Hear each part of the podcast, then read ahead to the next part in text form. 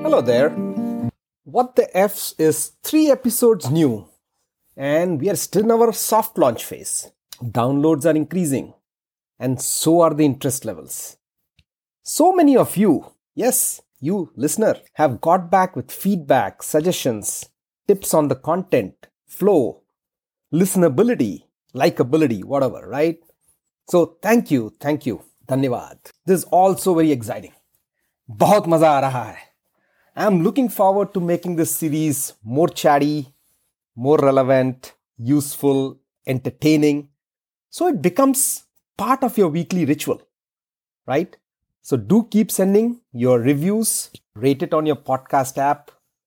And if you like what you're hearing, do share with your friends too. पांच ताजा minute में पांच दिन का जायकेदार मजा welcome to the fourth episode of what the एफ्स Rack's weekly take in five on fads, films, finance, and fun with friends. In today's episode, a sizzling revenge tale served piping hot, such that it makes you sit up and question some key assumptions in life. Yup. And a neat but overlooked way for beneficiaries to access owner funds in case of an unfortunate eventuality like death. So, what is the film?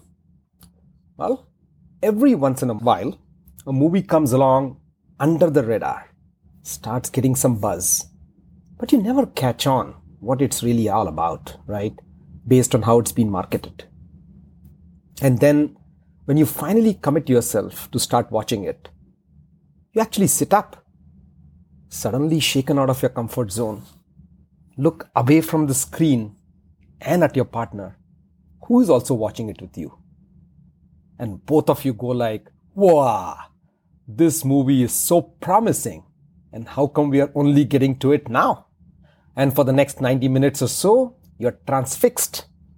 And when the movie does get over, after a cliffhanger ending, and you can finally breathe again, you again look at each other and go, wow, this movie delivered on the promise. And everyone we know should see it. In fact, the theme and story is so appropriate and timely, they should be required viewing for every college freshman, male or female, and their parents too, which in some ways is you and me. And that's exactly how it went down for us. And I can't wait to tell you about it and get you to watch it ASAP. The movie is Promising Young Woman.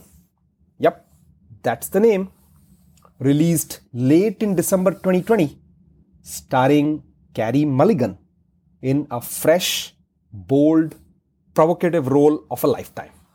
It actually won the Oscars for the Best Original Screenplay this year and was also nominated for the Best Picture and Best Director. And what I was actually really bummed was that the Best Actress award didn't go to Mulligan although she was nominated for it. Especially when compared to you know frances mcdormand's role in nomadland which i totally didn't agree as the actual winner. I'm not recommending that movie by the way. In fact this is carey mulligan's second superb movie of the year. There is another hidden gem set in uk for right around the time world war ii was starting out. We will um, excavate that movie together at a different time though so in this one, Promising Young Woman, Carey plays the role of Cassie Thomas, a 30 year old medical school dropout living with her parents, working at a coffee shop, and frequenting bars at nights, and allowing men to take her in a drunken state to their homes. But Cassie is sharp. She had a great future ahead of her before she dropped out. And this is not the life she was destined for. In short, she was a promising young woman. Is she still? What changed? What baggage is she carrying? The way Cassie's anguish, emotional upheavals, and life experiences are relayed by Carey Mulligan is nothing short of a tour de force. Hers is a great story on many fronts, and the movie packages it well with suspense, thrills, comedy, and an underlying contemporary message that I would really like our college bound generation to also imbibe.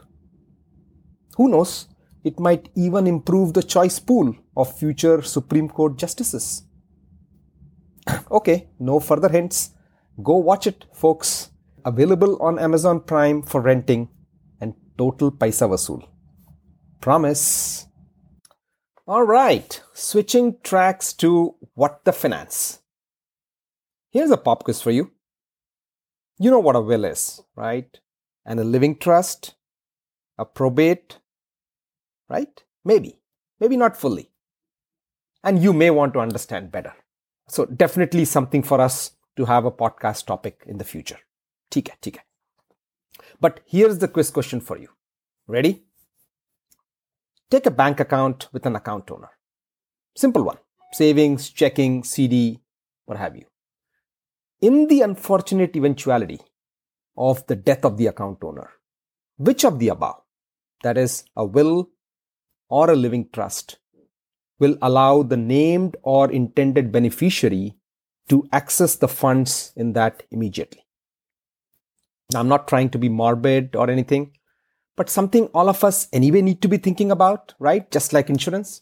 सोचना तो पड़ता है correct so just trying to make sure you understand the question let me rephrase it can a beneficiary access the funds immediately on account owner's death using a will or a living trust and the answer is no neither of above will help in that situation Let's take an example of how it unfolds. Account owner has, say, $50,000 in checking or money market. Could also be a securities account, you know, stocks and all that.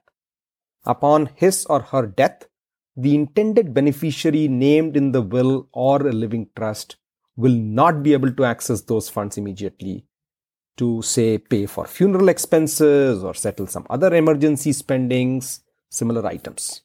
It could take weeks or even months for that money to be available, even if it is out of probate. So by being part of a living trust, right? Depending on the executor and other, other factors. But there is a way, a neat, simple option that often gets overlooked. Everybody has busy lives, right? Especially in the US, but which trumps the about two in its scope and effectiveness when it comes to funds access. It's called the payable on death arrangement or a POD.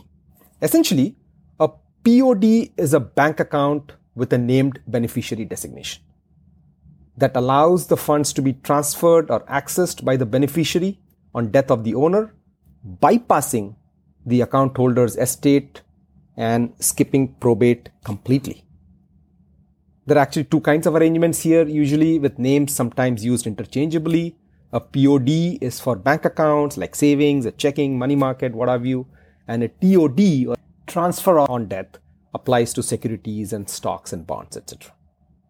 There is another significant benefit for POD accounts that you should listen in that it allows the account owner to increase his or her coverage limit under FDIC. As you know, the standard coverage limit for an individual's assets in a financial institution is $250,000. But say you have $500,000 across a particular institution, say Wells Fargo. Now you can split them into two accounts with two separate named beneficiaries using POD or TOD. And voila, your coverage now jumps to twice the standard limit. Three such accounts and three such separate beneficiaries, thrice the coverage. Cool, isn't it? Simple to take care of, but often overlooked here in the US. In India, you are forced to fill out the beneficiaries, also called nominations, during account opening, so mostly one is covered there. So do a self assessment of your accounts, right? Figure out how many of them have named beneficiaries. If not, go ahead and get the process started with your institution. Finally, important to note that a POD is more powerful than a last will and testament and will override the will. But of course, a will and a living trust are required and important in their own right. When? Where? Well, in one of the future episodes, we'll answer those questions. All right, to wrap up, this week on What the F's, Rack's weekly take in 5 on fads, films, finance, and fun with friends. Shared two recos and tips with you all. A revenge tale served sizzling hot, wrapped in a delicious story, something that should be required viewing for everyone, especially college going kids, and an easy way to protect and insure your assets and increase that coverage. Let me know what you think. Chalo, tada, bye for now, and back again next Friday. And if you like what you heard, rate it on your podcast app and share the link with your friends.